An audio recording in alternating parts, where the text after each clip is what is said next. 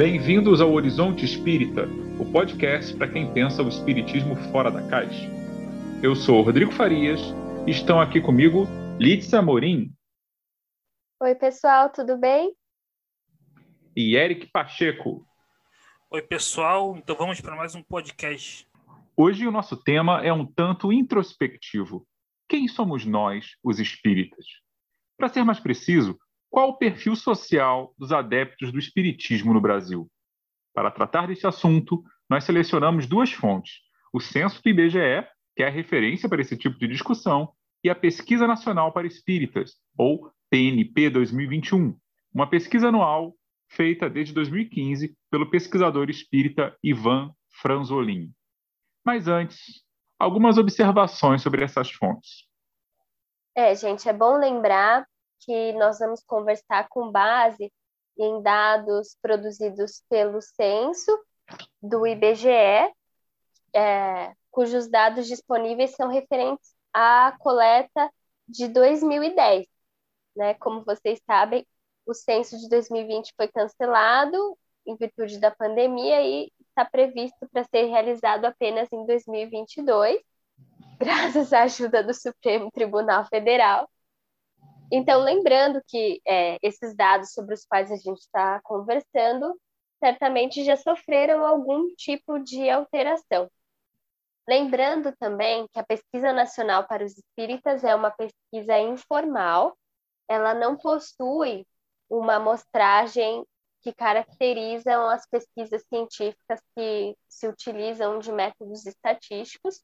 Ela foi feita pela internet é uma pesquisa que existe já há seis anos, ela é repetida anualmente, e na sua última versão, ela se baseou em 3.521.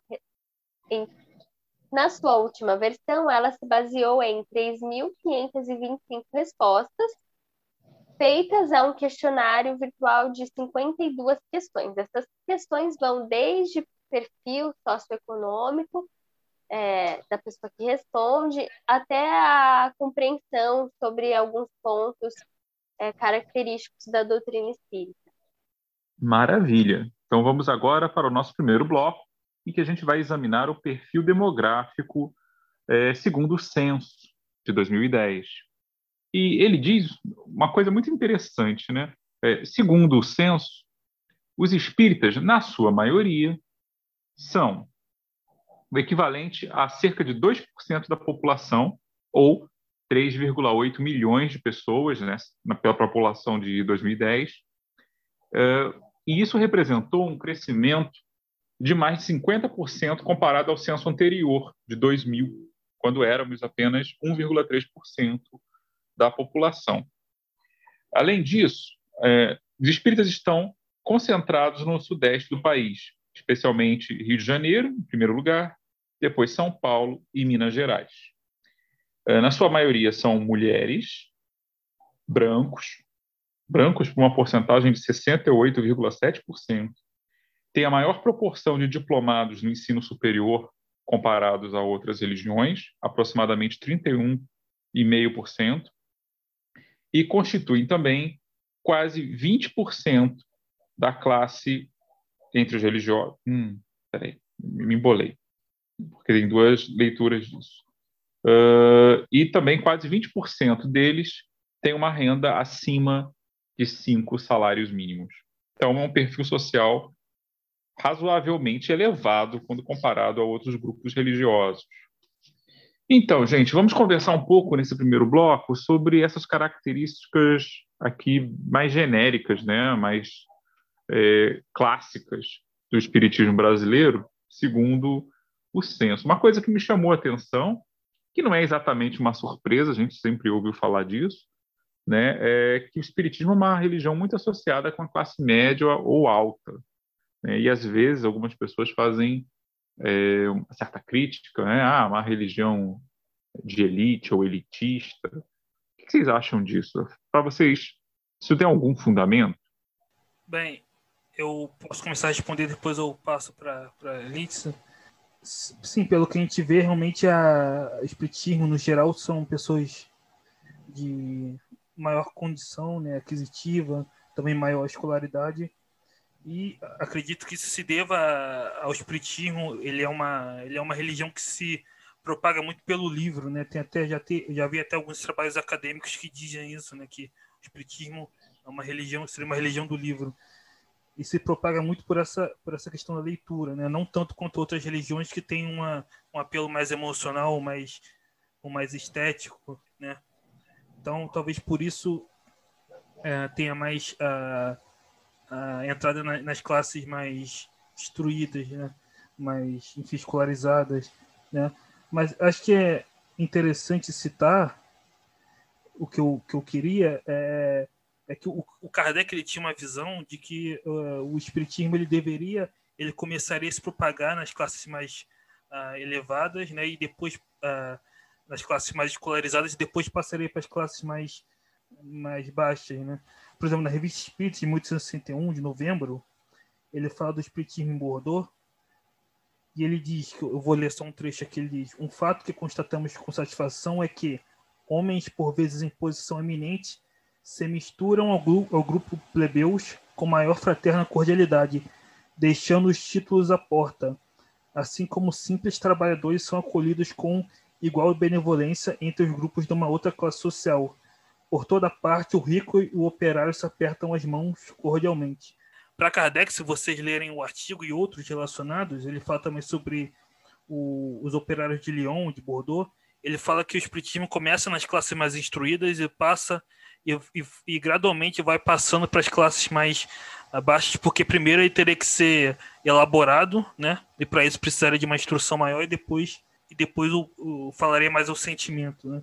Talvez no Brasil isso ainda esteja por acontecer, né? Acho que mas eu acho, eu acho que talvez isso ocorra também por conta de, de que às vezes você tem um certo é, elitismo de algumas classes, como por exemplo eu já tive experiências com alguns, alguns membros da AME, né, a Associação dos Médicos Espíritas, que eles têm, eles têm muito a questão de, de se colocar, uh, colocar um espiritismo a partir da, da própria posição de médico, como se fosse uma posição superior no espiritismo. Né? Então, talvez por conta disso o espiritismo também não se propague entre enfim, as classes mais baixas aqui no Brasil, como, como ocorria na França que, que você acha, Litz?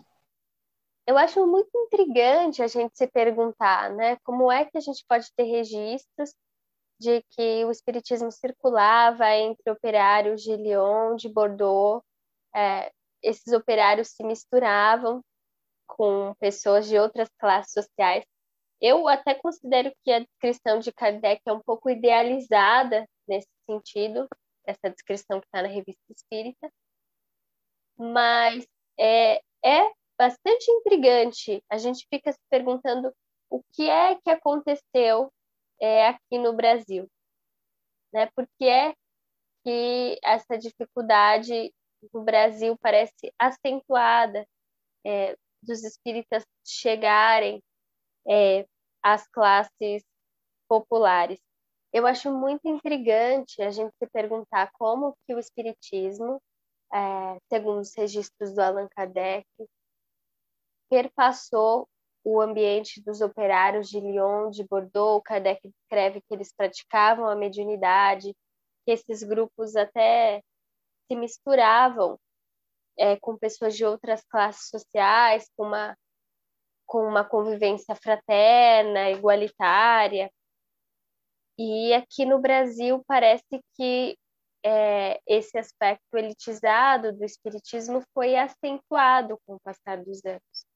Eu tendo a concordar com o Eric que essa questão da ênfase é, no livro e da necessidade de instrução para praticar a mediunidade pode é, favorecer essa concentração e acho que é um desafio para nós. Eu entendo que é um desafio é, para os espíritas atuar mais é, em solidariedade com as classes sociais mais desfavorecidas e também é, apresentar a sua mensagem que a gente considera que é emancipadora, que é progressista, que é que pode realmente beneficiar a todos que entrarem em contato com ela. É, eu também, assim, como historiador, eu sempre desconfio das fontes. então, assim, é, eu, não, eu não lembro mais do artigo se Kardec cita dados ou não, mas eu tendo a desconfiar um pouco dessa visão.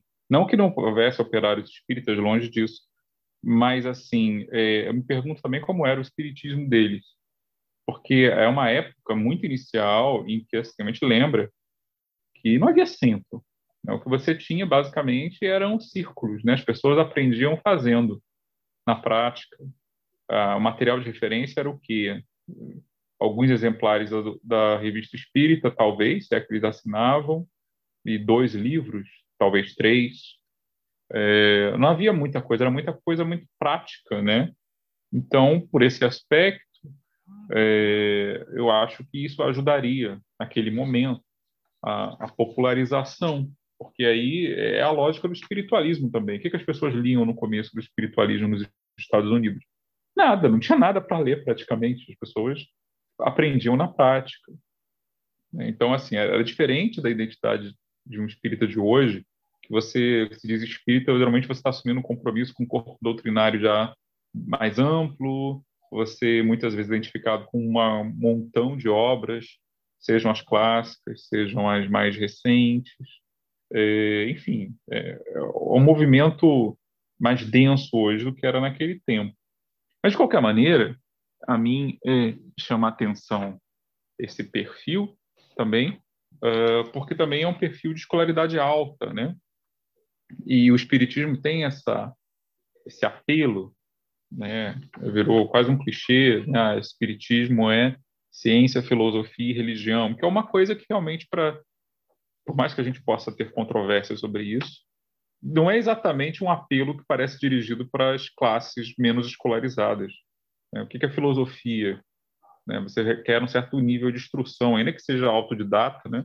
para lidar com isso, ciência, essas coisas geralmente não atraem tanto assim, a não ser quem já tem um certo contato com leitura, com acesso à informação. Né? Mas o que eu, o que eu me, me preocupa quando eu vejo isso é basicamente o seguinte: ok, ela tem esse perfil hoje, é a terceiro maior grupo religioso do Brasil, embora o número seja ínfimo, né? Menos de 4 milhões em 2010, hoje deve ser um pouco mais, mas Será que a gente está fazendo algum esforço para ela se popularizar um pouco mais? Será que está sendo feito alguma coisa para ela não ficar limitada a esse perfil né, de uma minoria e uma minoria que tem um perfil social diferente da grande maioria das massas no Brasil? E lembrando que o Eric disse, né, de que ele começaria nas classes cultas, mas depois passaria para as demais. Bom, ele parece que já está nas classes mais educadas, né? uh, desde que chegou aqui, em boa parte. Tem um lado bom, favorece o estudo, etc. Mas eu me pergunto se de repente isso não pode também ter o lado B da coisa, talvez afaste pessoas que de repente poderiam ser interessadas né, numa linguagem mais popular ou acessível, não sei se fica uma coisa muito fechada, né? E os espíritas também, finalmente, se está encerrando, os espíritas também têm uma postura que não é proselitista, né? A gente deixa que as pessoas venham, a gente não se empenha tanto na divulgação. Talvez divulgar um livro com um amigo, indicar isso com um colega. Uh, mesmo quando você tem maiores divulgações, parece que não são feitas pelos espíritas propriamente. Uma novela, um filme, um best-seller, é, raramente. Agora que a gente tem cinematografia espírita, talvez isso atrai alguém de fora, enfim, coisas para a gente pensar. O que, que vocês acham?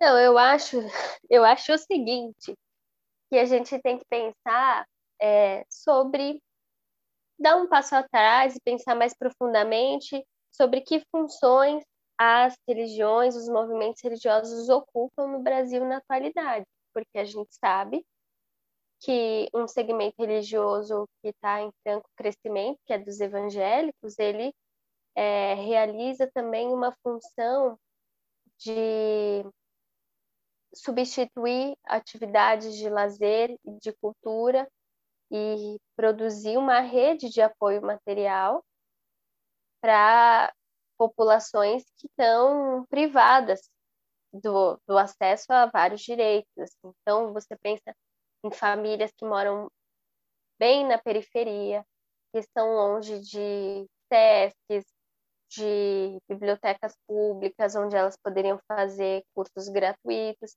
e vai ser na igreja onde elas vão aprender a tocar instrumento musical, é, vão participar das festividades, essas igrejas realizam viagens.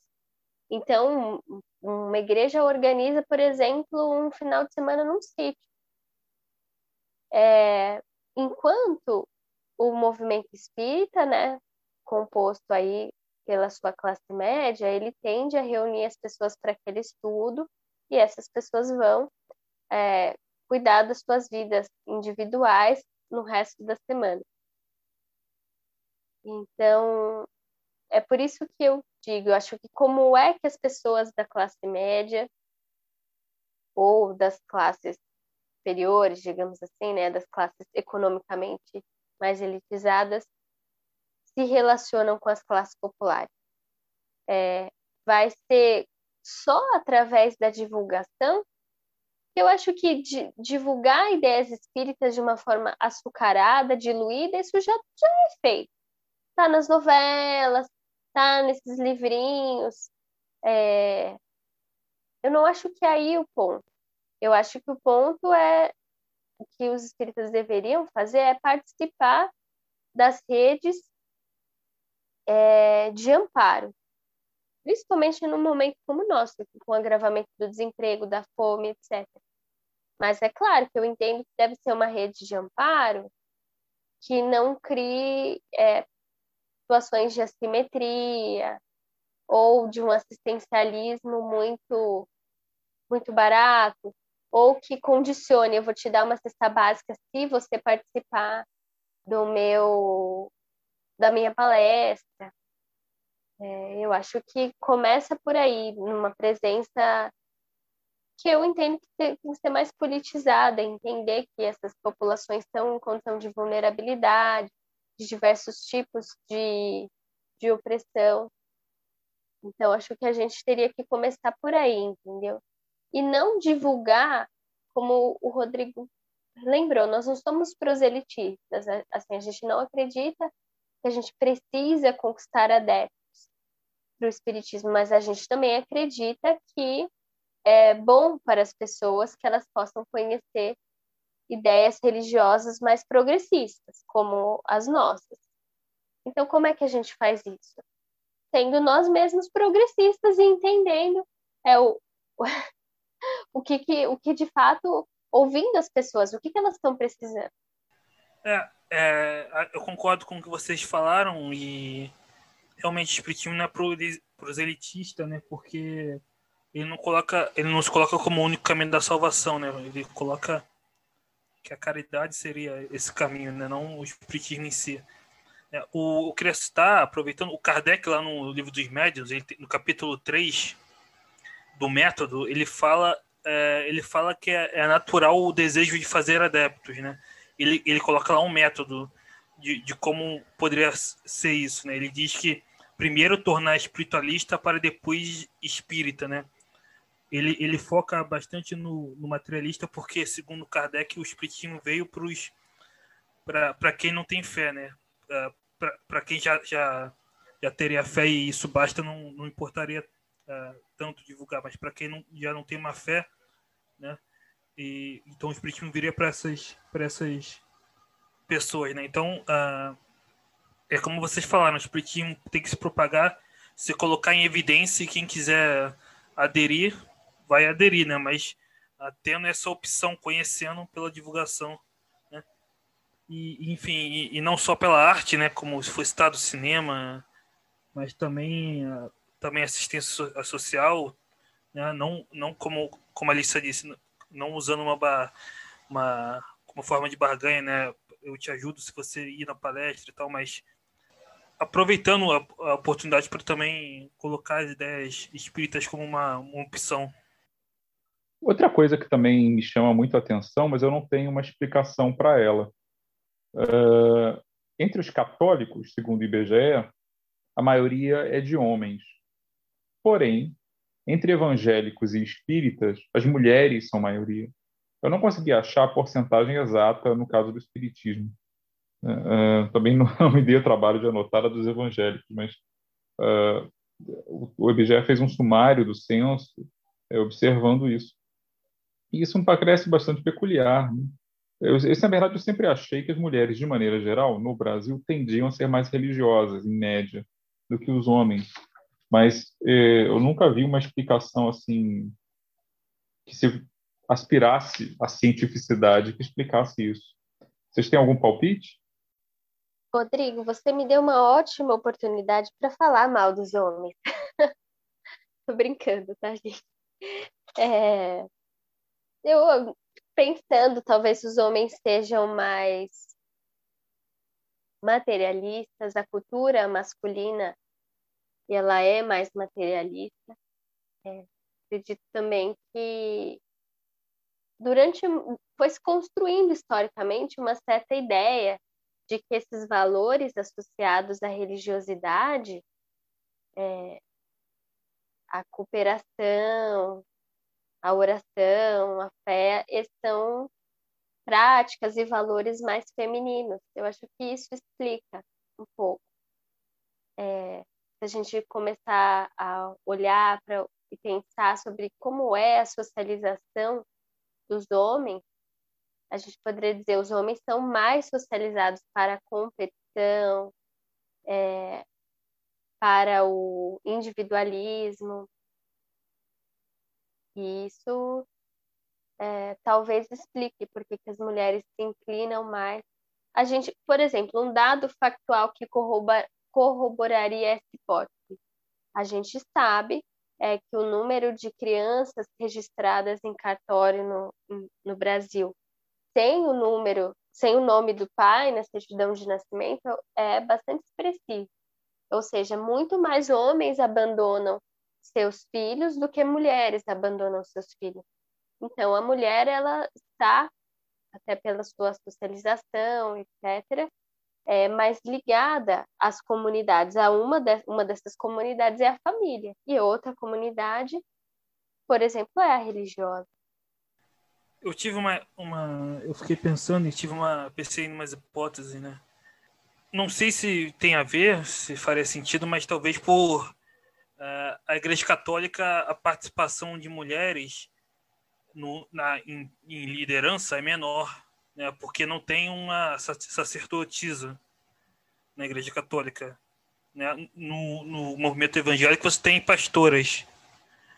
No Espiritismo você teve várias participações é, Anália Franco, Amélie Boudet, né, Bert Fropo, teve tantas figuras de liderança, né, a, a Domingos Soler, né, na, na Espanha, e, e, você sempre teve muitas, muitas lideranças femininas, tanto no movimento evangélico uh, quanto no, no espiritismo, né? Já no, talvez isso influencie, não, não sei. Já no catolicismo você não tem tanto isso, né? liderança, enfim, a igreja, a igreja como é como é centralizada no Vaticano, você não tem espaço para surgir divergências, né? Eu concordo com o Eric, acho que é uma boa hipótese isso. Inclusive, lembrando da hipótese da historiadora Anne Brown, né, que quando a liderança nas comunidades religiosas é exercida através de inspiração mediúnica, é, as mulheres tendem a assumir mais a liderança. E a gente sabe que nas igrejas evangélicas tem essa, esse espaço para uma manifestação, digamos, intuitiva do Espírito Santo e que abre um espaço para elas. Né? Isso sem contar o fato de que as mulheres podem ser pastoras. É, pode ser, pode ser. Na verdade, eu sempre tive a impressão de que as mulheres eram a maioria em todas as ambientes religiosos em geral, independentemente da, de poder ter um, um líder, uma líder, né?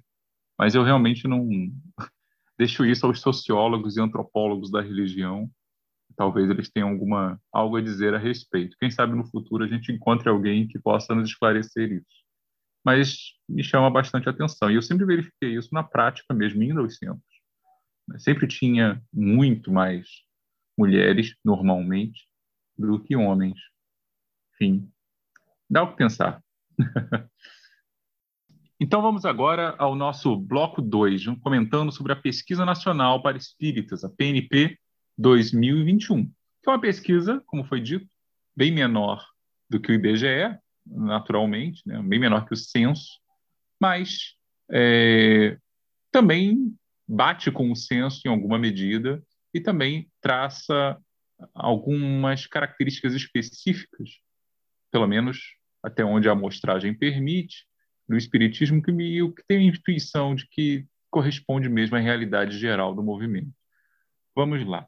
É, como se resume a PNP? Tem muita coisa. Né? A gente vai aqui apenas ler uma microsíntese tirada do blog do próprio Ivan Franzolin. Abre aspas. Segundo os dados da PNP nesta edição, o espírita brasileiro pode ser descrito como do gênero feminino, 66,4%, 52 anos de média né, de idade, concurso superior ou acima, 80%, e aí já está bem acima do que o IBGE revela, ganha quatro salários mínimos ou acima, 48,4%, é aposentado, 26,1%, ou servidor público, 18,5%. A religião da família, originalmente, era católica, em 71% dos casos. Uh, geralmente, o espírita possui filhos, em 72% dos casos. Se considera espírita há 15 anos ou mais, em 64% dos casos. Uh, é voluntário no centro espírita há mais de 10 anos, 72% são voluntários, e há mais de 10 anos, 58%, e, finalmente, costuma ir ao centro de automóvel próprio, carona ou moto, em 71,3%.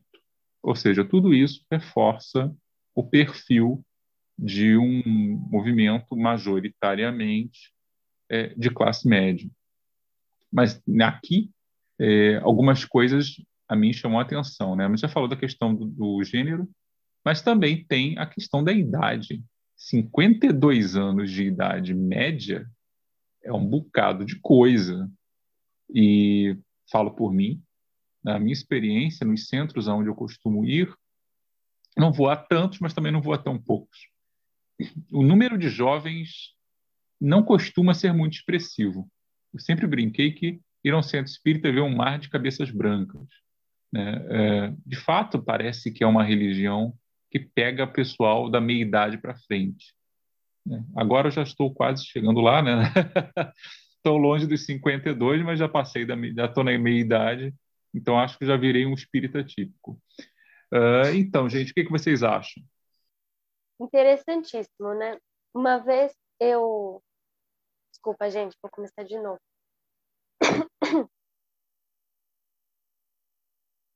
Interessantíssimo. Eu me lembro é, de assistir um documentário sobre religiões no Brasil, que trazia um argumento de que é, no passado pertencer a uma religião era algo obrigatório. É, havia um constrangimento social muito forte para você frequentar uma religião e entenda-se aos moldes da Igreja Católica, né? A Igreja Católica era o parâmetro do que era uma religião. E por que, que eu estou dizendo isso? É, eu conheço pessoas idosas que frequentavam o centro espírita e havia um, um pouco um ethos herdado da Igreja Católica. Por exemplo, esse ethos de frequentar semanalmente é uma certa reunião né? Ou é reunião pública, ou é outro tipo de reunião. É até engraçado, a gente poderia fazer uma correspondência entre o passe e a comunhão, né? Na, na hóstia. Então, eu entendo que é, o Espiritismo conseguiu arrebanhar uma massa de pessoas que saiu da Igreja Católica e migrou para o espiritismo, preservando uma certa cultura religiosa. Agora, na contemporaneidade, a gente não vê o mesmo constrangimento social para que os jovens frequentem uma religião. Isso poderia explicar por que, que eles estão menos presentes. Agora, é claro que a gente poderia comparar o caso do Espiritismo com o caso de outras religiões. Será que essa ausência de jovens também se verifica entre os evangélicos, entre os católicos, entre os umbandistas? É uma outra questão que a gente precisa fazer. Mas eu também queria comentar que, é, pela minha experiência pessoal, de pessoa que trabalhou, participou de movimento de jovem, eu acho que o movimento jovem ele é predominantemente conservador, não no sentido que as pessoas esperariam, né? Por exemplo, quando eu participei do movimento espírita de jovens e adolescentes, era um movimento que apoiava é, o, o respeito às pessoas LGBT. Bom, é o mínimo isso, né? Mas que fazia uma certa uma certa campanha de aceitação e de legitimação dessas vivências afetivas. Mas era conservador no sentido de ficar repetindo o discurso mais típico do movimento espírita de reforma íntima, uma reforma individual e muito pouco politizado. Então, acho que assim, não canaliza tanto a energia de, de transformação que o jovem tem. É, serve a outros propósitos, né? Servia propósito de acolhimento, de reflexão, de ajudar na, constru na construção da autoestima, tudo isso é importante. É... Mas talvez assim tinha um pouco uma parte que eu considero que era um pouco enfadonho. Você pega um monte de jovem cheio de vitalidade, de desejo de viver e fica dizendo que eles precisam se reformar, ser menos egoístas. Eu acho isso tudo muito antinatural.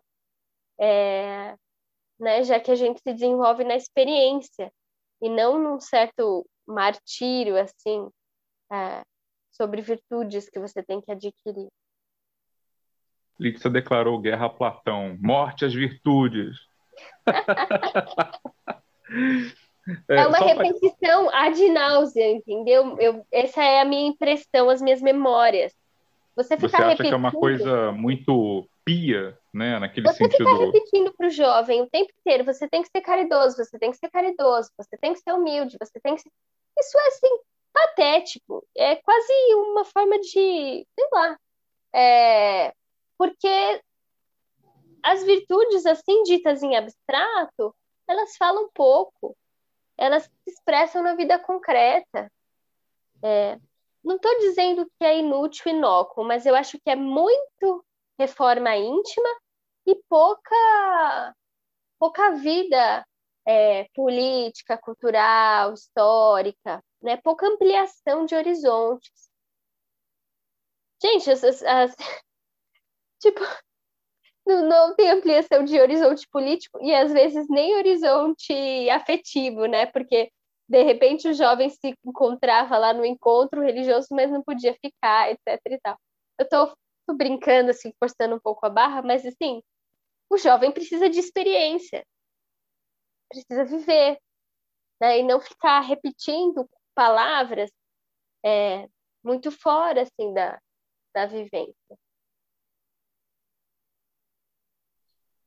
E você quer um centro que põe as coisas em prática, é isso? eu gostaria de um centro que estivesse mais conectado com as questões públicas, porque uma, bo uma boa parte das virtudes se expressa na vida pública, ainda mais se tratando de um jovem, que hoje, na atualidade, ele vai constituir família mais tarde. Então, de fato, a partir do momento que você vira pai ou mãe, que você tem um, um companheiro, você vai colocar em prática uma série de outras virtudes. Mas é, geralmente os jovens eles estão procurando expandir o seu horizonte além da família. Né? Mas não precisaria ser só é, expandir o horizonte na direção das questões públicas. Eu também poderia falar expandir os horizontes artísticos, ou eu já falei em outras ocasiões sobre a falta de é, de conteúdos sobre psicologia, psicanálise, assim, dentro do centro. Os centros, eles me parecem muito desconectados com a cultura contemporânea, assim, com aquilo que tem de mais interessante, de mais é, de mais fora da caixa na nossa cultura na atualidade. Muitas vezes ficam repetindo um pouco um senso comum. E você, Eric, como um jovem que vai a centros hoje em dia, o que, é que você acha? Às vezes, realmente, é, a experiência que eu tive em mocidade era para os jovens ali, às vezes, ficar muito enfadonho, realmente uma, um, um discurso de autoajuda e, e coisas assim, e, e, e se falava sobre assuntos relacionados à realidade, né? Não se falava sobre né, coisas que estavam acontecendo, né? Só interessante lembra, pensar como Kardec, né? Ele, ele tratava na revista Espírita, é uma obra que ele trata muito de, de acontecimentos que estavam acontecendo ali, né? Ele, por exemplo, aquele artigo da emancipação da mulher nos Estados Unidos, ele sempre cita coisas que estavam acontecendo na realidade, na e, e, eu não via isso também no, no centro, né? Era mais uh, às vezes pegava um, um capítulo do Evangelho para estudar e Evangelho com o Espiritismo, né? enfim, se falava sobre moral, alguma coisa assim, mas não, não se não se debatia muito sobre alguma coisa, né, algum acontecimento na realidade, alguma coisa concreta ali para os jovens realmente. E até a arte também era, era mais enfadonha, acredito, para os jovens do que. Você tem muita arte para os jovens, no, no meu centro pelo menos você tinha, mas era. Era, enfim, acho que o tipo de música que eu acho que não, não, não colaria tanto para os jovens. Né? Eu posso acrescentar é uma... uma outra coisa?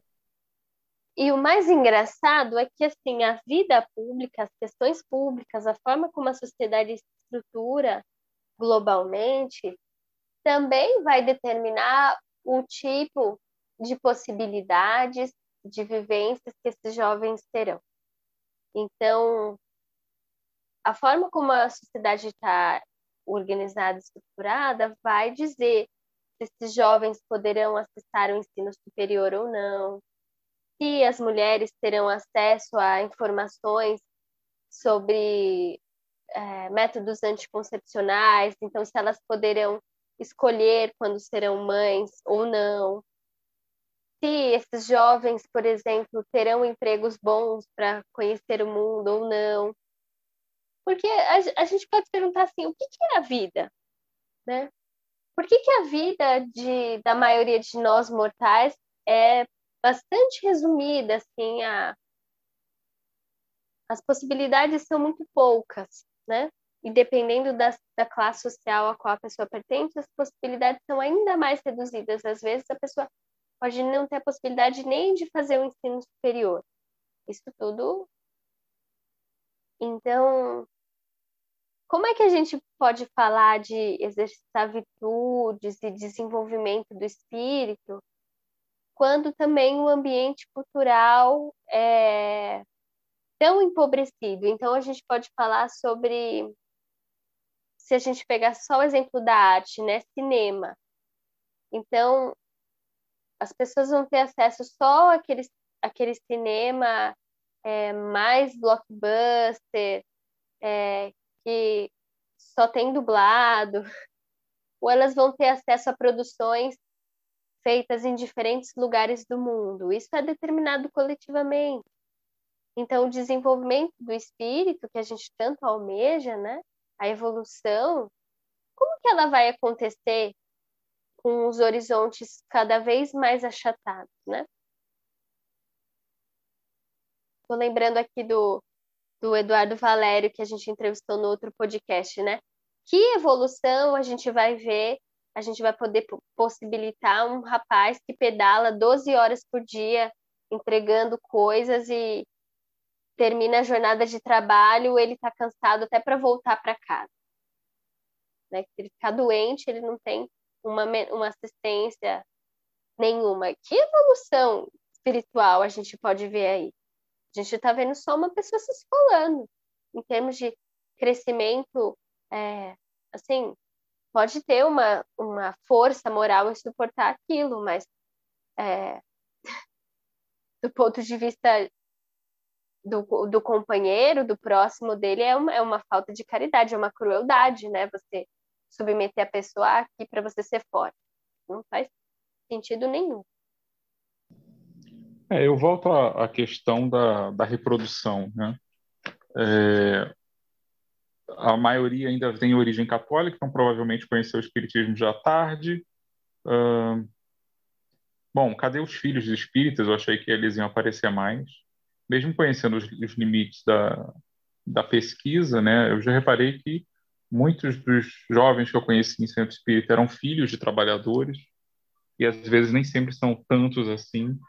Então acho que voltamos à questão do proselitismo, de atrair pessoas, Acho que talvez o próprio seja da natureza também do espiritismo atrair pessoas já mais maduras, porque afinal é uma religião muito pautada na questão da vida após a morte, da finitude. Eu não sei se alguém de 20 anos se preocupa tanto com isso. Dependendo das circunstâncias, talvez não, em média. Né? Mas é, não quer dizer que esse público não possa ser alcançado, só que para isso a gente tem que querer alcançá-lo. E eu acho que a lógica do vamos esperar que a dor ou o amor traga a pessoa até o centro, é, isso dificilmente vai acontecer com alguém mais jovem. Né? Ou pelo menos não comparado com alguém mais velho, que já tem mais experiências, mais dificuldades para lidar na vida. Mas, pegando seu gancho, Litsa, é, nós vamos aqui a um outro ponto que também é, aparece na PNP, que é interessante, que é o seguinte: é, 67% dos respondentes acham que os centros deveriam ser mais engajados em questões ligadas aos direitos humanos, o que sugere uma insatisfação com o nível atual de engajamento. E aí a pesquisa descreve né, uh, o que as pessoas pensavam a respeito de uma série de questões que estão colocadas aí na arena pública. Compra e uso de armas, quase 85% são contra. Uh, sobre uh, o que as pessoas acham sobre a criminalização da homofobia, quase 70% são a favor de que sim, ela deveria ser criminalizada. Uh, quase 90% são acham que a pena de morte não seria uma solução para a redução de crimes violentos. Uh, 77% acham que a eutanásia não seria aconselhável para casos de doenças incuráveis ou terminais. E 76% acham que a legalização do aborto até 14 semanas na Argentina, aprovada, aprovada há pouco tempo, né, é, também não foi uma boa decisão.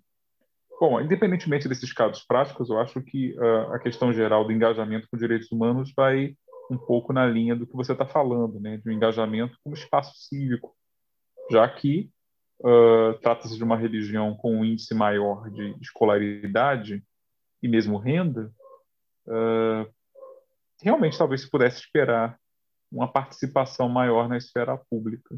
Que também não quer dizer que ela não possa acontecer informalmente. As pessoas não participam, talvez não como espíritas. Talvez os centros não participem, mas as pessoas individualmente sim.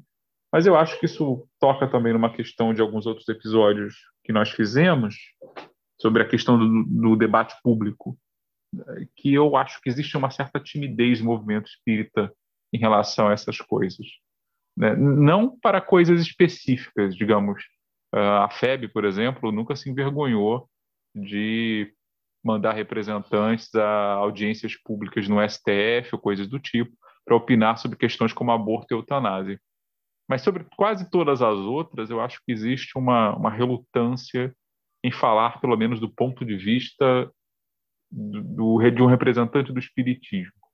O que tem a ver com razões históricas, né? mas enfim, estou é, aqui já divagando. Eu propus a questão, eu mesmo já estou respondendo ao meu ponto de vista. Queria ouvir vocês.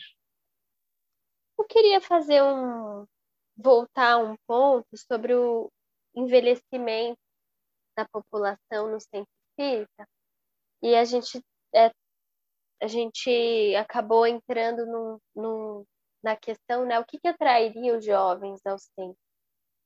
É, eu gosto sempre de uma menção a uma pesquisa que feita na, univers, na, acho que na Universidade Metodista de São Paulo, uma pessoa defendeu uma dissertação, não me recordo o nome agora, é, mostrando que muitas pessoas que migraram para o Espiritismo diziam que não migraram por aquele famoso luto, aquilo que a gente chama de dor, mas sim porque consideraram as expostas espíritas racionais.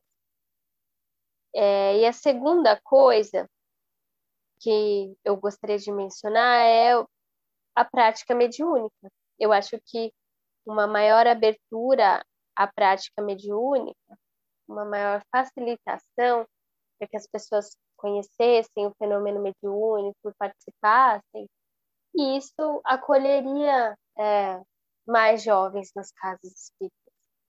Tanto que a gente ouve relatos de que as, as religiões afro-brasileiras estão tendo um certo crescimento estão recebendo, né, mais pessoas interessadas. Então, acho que a, uma maior desburocratização da prática mediúnica ajudaria no fato dos jovens poderem ser mais atraídos para o movimento espírita.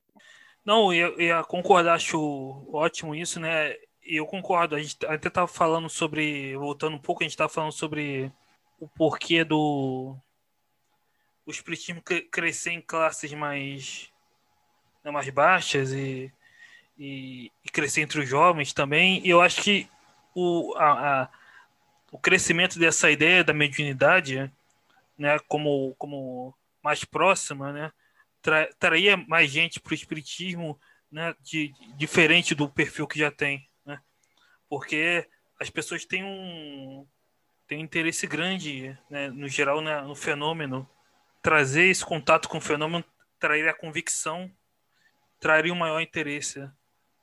Tirar o monopólio né, do, do centro, falar de grupos familiares, colocar o fenômeno mais acessível, isso seria um ponto também. E agora, voltando ao que foi comentado sobre o público achar que os centros espíritas poderiam atuar mais e tratar mais de temas sociais ligados a direitos humanos, isso foi surpreendente para mim. Eu gostei de ver essa resposta. E concordo. É aquilo, né? A gente tem um histórico, né, de dessa questão sendo debatida no movimento. Uh, um dia a gente vai ter que trazer alguém aqui para falar sobre isso com mais propriedade, mas uh, existe sempre uma relutância histórica no movimento espírita, me parece, a esse respeito por causa do medo de misturar religião com política, o que é louvável. É, é louvável, a gente tem visto né, é, o quanto essa mistura pode ser danosa. A gente tem visto muito isso, historicamente com a Igreja Católica, mais recentemente com algumas denominações evangélicas, e como isso pode ser ruim. Porém, é, não existe isso de se posicionar no debate público, na esfera pública, sem ter uma conotação política. Então, é, se a gente acha perfeitamente aceitável fazer isso para debater questões sobre aborto, eutanásia ou pena de morte, pena de morte no Brasil é, já está enterrada constitucionalmente desde a Constituição de 88, então não é mais uma questão. Uh, mas uh, a gente acha, ou tende a naturalizar, isso não é política, claro que é. é. Assim como falar de direitos humanos também é. A gente fala de caridade, mas como a gente pode fazer essa caridade ser mais eficiente, né? não se limitar ao assistencialismo que é limitado, né? Uh, bom, isso envolve questões de direitos humanos, envolve engajamento com a sociedade em geral, tudo isso pode ser visto como tendo um, um caráter político também. Então é uma é uma questão para a gente, como movimento, é, amadurecer e elaborar, né? Enfim, e finalmente, um outro aspecto que a gente selecionou também na PNP que é interessante são uh, as questões propriamente doutrinárias né, entre as, os respondentes. Vou citar aqui só algumas. 71% concordaram que a admiração de muitos espíritas e até instituições, alguns médiums e espíritos, uh, possa estar mais próxima de uma devoção e idolatria. Olha, vejam, eu fiquei surpreso com isso aqui. Talvez seja o recorte né, de internet. Tem lá minhas dúvidas se isso aqui realmente é, se expressa no movimento real, né, no mundo não virtual. Mas me surpreendeu. Uh, quase 95% frequentam o centro, seja regularmente ou de forma mais esporádica, uh, e 74,5% acham que os centros deveriam divulgar mais o espiritismo para a sociedade, não só para quem já é espírita, a questão da popularização aí, eu concordo plenamente. Uh, Falou-se novamente da baixa participação de jovens, né? mais de 50% dos respondentes dizem que a participação juvenil em seus centros é entre pouca e nenhuma. E, por fim, polêmicas de internet, ou que são é, comunicadas principalmente pela internet, não repercutem muito. Mais de 80% ignoram ou são neutros sobre a polêmica sobre a mais recente, é, o livro O Céu e Inferno, já que, eh, para quem não sabe, eu mesmo tive que me informar com o Eric. O Eric aqui é a pessoa mais atualizada com todo esse tipo de coisa. É algum tempo atrás uh, houve uma controvérsia sobre o lançamento de um livro que eh, dizia que a versão que usamos da Gênese de Allan Kardec seria sido adulterada após a morte dele. Gerou-se uma controvérsia histórica, mas basicamente se limitou a muito fortemente a fóruns virtuais, e agora é, algumas pessoas que estão ligadas a essa contestação da Gênese é, estão contestando também a legitimidade da edição francesa, que dá base às nossas traduções aqui no Brasil, de O Céu e o Inferno. No caso da Gênese, a polêmica me parece que está caminhando para terminar quando se descobriu é, uma edição de 1869, né, é, que basicamente teria grande parte das, das mudanças que foram incorporadas na edição que a gente usa hoje e que só poderiam ter sido feitas pelo próprio Kardec. Então, toda a tese de uma conspiração dentro da sociedade parisiense de estudos espíritas para inserir pontos é, ilegítimos de doutrina, me parece, foi abaixo, depois de muito escarcel, mas ainda se fala nisso. E agora se apareceu uma nova por parte de membros do mesmo grupo, né, uma nova polêmica agora visando ao céu e o inferno. Uh, mas parece que os nossos respondentes, eu poderia ser um deles, né, que diz respeito ao céu e inferno, é, ignoram ou são neutros, né, aguardam mais informações sobre essa mais recente controvérsia e vamos ver no que dá. A da Gênese, se fosse a da Gênese, eu não culparia, porque no fim parece, ao que tudo indica, na falta de novas evidências, de que fez-se uma tempestade imensa em, em, um copo bem pequenininho de água. Mas digam lá, o que, que vocês acham? É, isso aí parece realmente né, é, autores sensacionalistas querendo, enfim, vender livro e tal.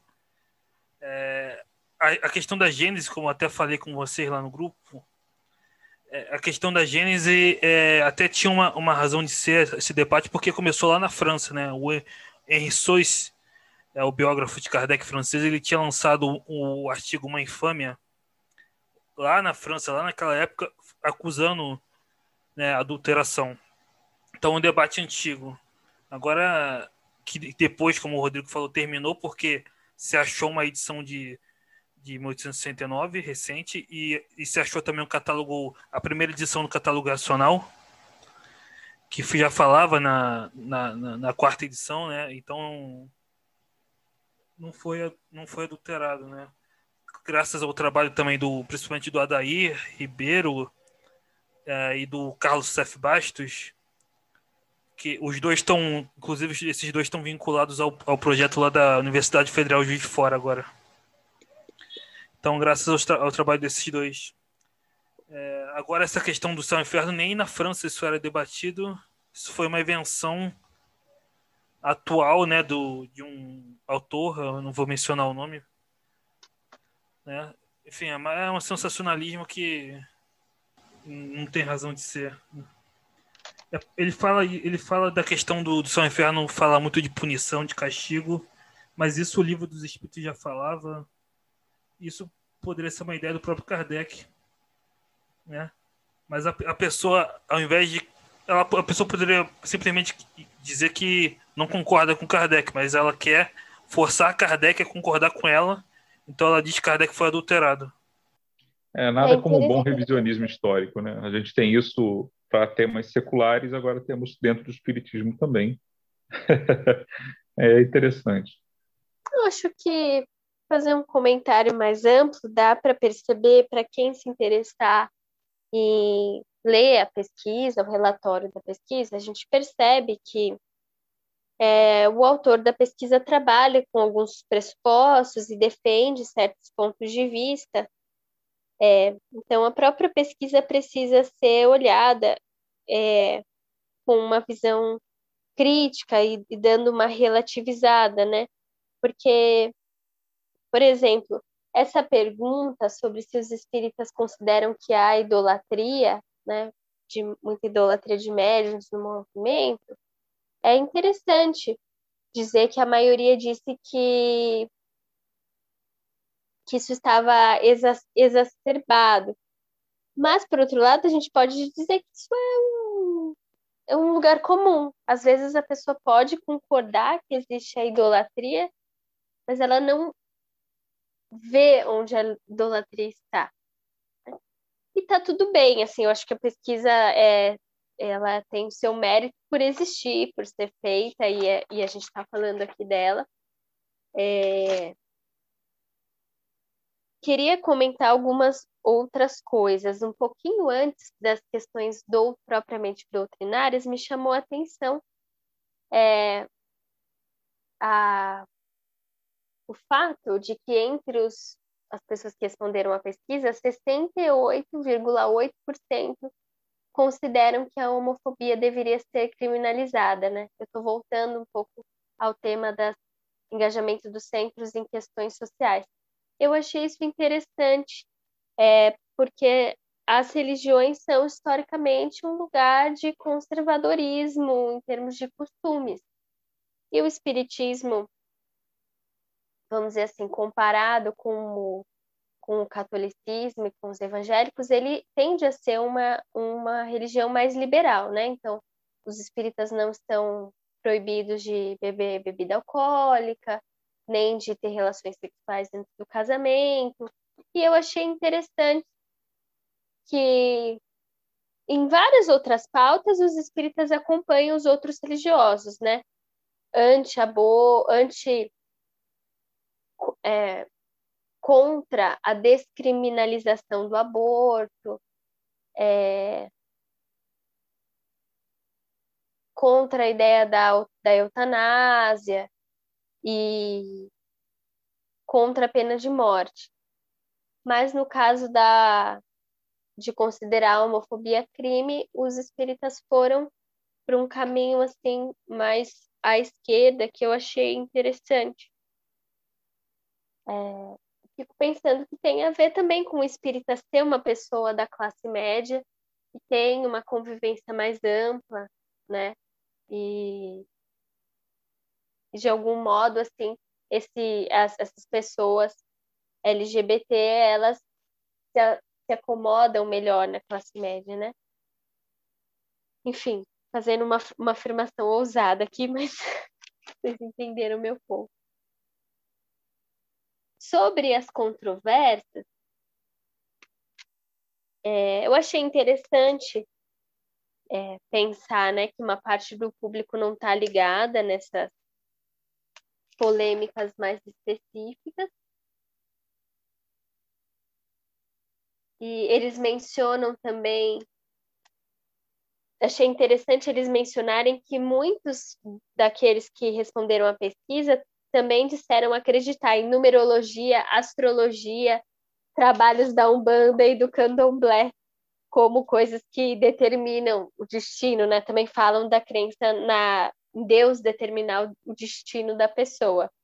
É, e isso dá um retrato, né, sobre como que é a, a visão é, das pessoas, né, sobre o mundo, sobre o universo, sobre o conhecimento. Achei bem curioso. É, tinha mais coisas, né, sobre é, se Jesus não ser Deus e coisas dessa linha. Agora, sobre as polêmicas da internet, é, embora eu me, há décadas me interesse muito por elas, eu tenho que reconhecer que eu acho saudável ter uma certa, uma certa falta de sincronia entre quando elas aparecem e elas chegarem para o grande público, porque nem todas são exatamente saudáveis. Né? Eu acho muito bom que, uh, às vezes, a gente vê facções de espíritas é, indo na jugular uma da outra uh, em fóruns virtuais e quando você vai para o mundo real as pessoas nem sabem do que se trata. Talvez seja bom em alguma medida. Queria fazer um outro comentário, né? Tá, tá um pouco fora de ordem, mas assim, eu tinha dito anteriormente que através dessa pesquisa a gente consegue ver os pressupostos do autor, e no relatório, o, o Franzolin ele destaca, ele enfatiza muito a ideia de que o Espiritismo não possui uma teologia. Então, ele faz algumas afirmações das quais eu discordo. e fica aí declarado, eu acredito que o Espiritismo possui sim uma teologia, uma concepção de Deus, é, de algum modo, até digamos assim, uma concepção de Deus estrutural, que vai estruturando toda a filosofia do Kardec, todo o pensamento do Kardec, é, que não é, não é uma coisa assim menor. E que tudo bem, eu só acho bem, bem interessante a gente ler a pesquisa e também fazer esse exercício, né, de, de perceber o que é que o pesquisador está enfatizando, o que, é que ele não está enfatizando, é, se ele está querendo defender alguma tese específica através das perguntas que ele faz, com todo o mérito que tem é o trabalho. Bom, gente, então é isso. Essas foram as nossas observações sobre duas pesquisas, a do IBGE e a PNP 2021, que nos ajudam a entender quem somos nós, os espíritas. Obviamente, elas não respondem a todas as perguntas que poderíamos fazer, mas nos ajudam, nos orientam quanto a entender um pouco como o nosso movimento tem se desenvolvido e, quem sabe, nos dá algumas pistas de para onde ele ainda pode ir ao se aperfeiçoar e a melhorar, levando adiante a proposta é, da doutrina espírita. E você, o que acha?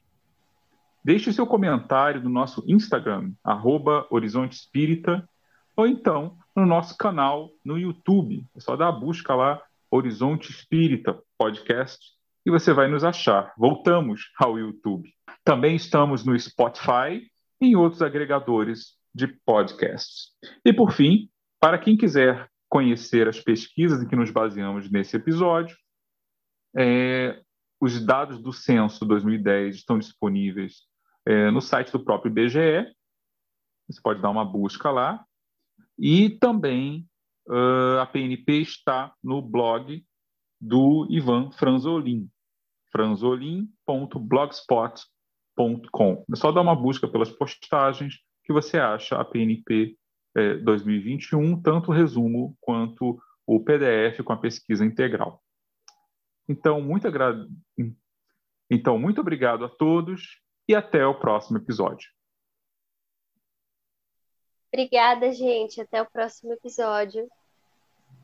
Muito obrigado, pessoal. Até o próximo episódio. E fazendo aqui um, um, um convite para quem quiser acessar o canal Espiritinho Kardec. Eu fiz uma entrevista com o Franzolin lá. Só colocar lá Franzolin, Espiritinho Kardec, que vocês podem achar. É isso. E curtam o nosso canal, nossa página Horizonte Espírita e até o próximo episódio.